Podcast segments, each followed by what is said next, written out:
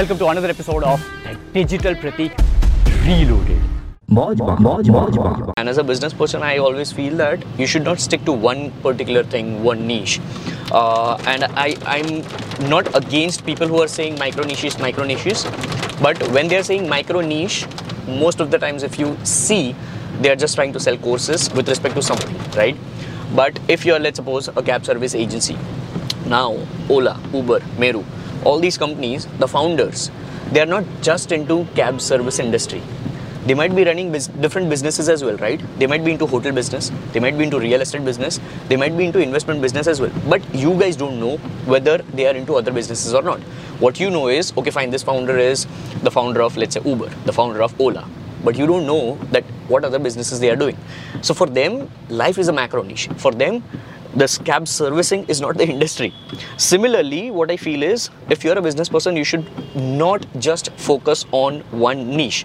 And this is where uh, somebody over here is saying that getting into a macro niche will definitely add more followers, but won't it affect the business and sales?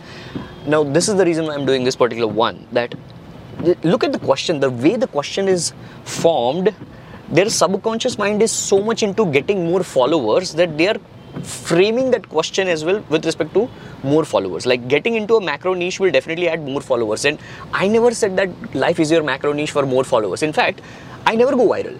In fact, my brand never goes viral with pieces of content. In fact, we never post content with respect to keywords. We always post content with respect to volume, and our followers are very, very sna- stagnant. Our followers are very, very slow growth, but a progressive growth with respect to depth of influence as well.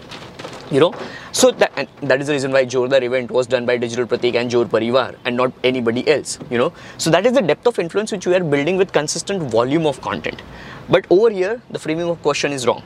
I never say that you go into macro niche for more followers. I say go for macro niche so that you can have infinite possibilities and your vision can be broadened up into multiple things. And you won't restrict yourself, okay fine, I just have to do this, this, this, and if you fail, you'll regret. If you fail, you'll be miserable. If you fail in this one thing, then you'll feel, okay fine, you're not able to find passion. But what is passion? Passion is you trying multiple things, out of which you might like so many things, out of which you might just love one thing, which will be in the process. You know, you would, you won't be able to find your passion over the night.